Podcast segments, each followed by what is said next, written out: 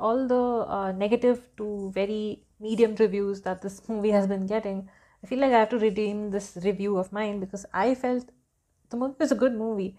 Uh, when I watched the trailer, um, I initially felt that the whole plot might only be the fact that Siddhant and Deepika are having this affair uh, behind their friends or relatives or whatever, but it's so much more than that. And I'll agree that my interest did peak after finding out that it's a Shakun Batra movie because Kapoor and Sons is easily one of my top 10 favorite movies. This is considering Bollywood, Hollywood, and everything. So, um, the common thread that unites Kapoor and Sons and uh, this movie is that they both involve a lot of moral ambiguity. And 99% of the Indian movies that I watch, especially these days, don't have that at all. I was actually curious and I went and Googled about this and there was an article which showed movies like Awara, which um, incorporated this moral ambiguity, but these are all pre 2000s. So, right now, we don't have many of these options to watch. And in fact, you can consider this movie to be like a completely inverted, dark themed version of Kapoor and Sons, because in that case, it tried to make us feel heartwarmed despite all the moral ambiguity. But here, the movie tries to make us feel restless.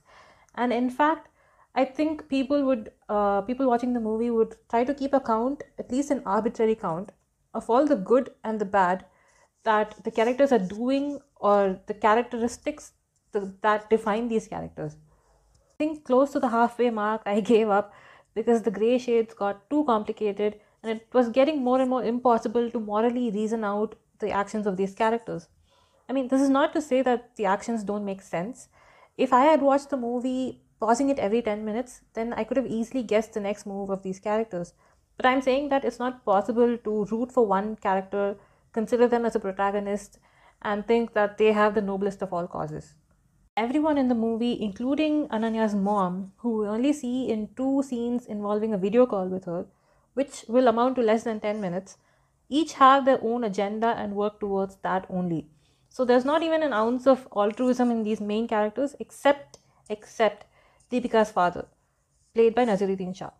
So, through the course of the movie, one of the trio dies, and from there, uh, the movie does take a turn towards the thriller genre.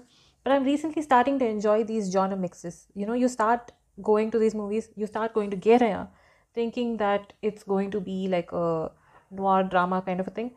But it also incorporates this thriller factor after this character's death. Um, I think even Bhoothakaalam and Malayalam had this horror slash sort of depression drama uh, kind of a mix. And i'm starting to enjoy those so no complaints about those. I have no complaints about the acting even though i didn't find anything to be phenomenal or notable. But i do think that ananya and deepika were cast well uh, because ananya's character needs this childish innocent person who uh, for most parts of the movie she misses the bigger picture. And for Deepika's character, um, it needs more maturity and portrayal of more layers of emotional struggle. And uh, there are a lot of scenes where you can read between the lines. So, for example, this uh, character called Karan, who is uh, fiance, Alisha is the character played by Deepika, he uh, says to Tia, played by Ananya, that she's a gold digger. But you can feel the irony in the movie because Karan is the one who is leeching off of Alisha's money as well as emotions. And in another scene, Zain, played by Siddhant, tells Alisha that uh, she can now sail on her own. The scene is uh, coming in the movie where Deepika is really, she has finished le- learning how to sail the yacht, but uh, he also means that she started taking decisions for herself and started taking control of the course of her life.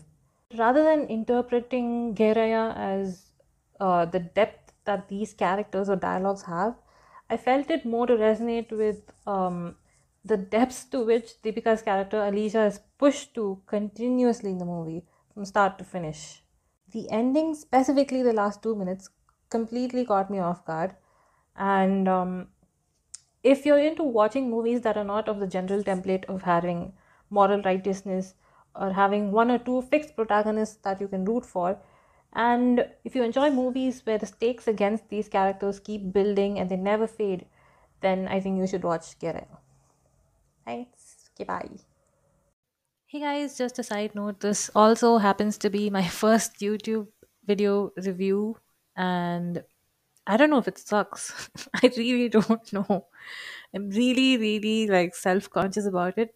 So if you're interested, I'm dropping the link in the description of this podcast episode as well as on Instagram and all other places that I usually post in. So bye.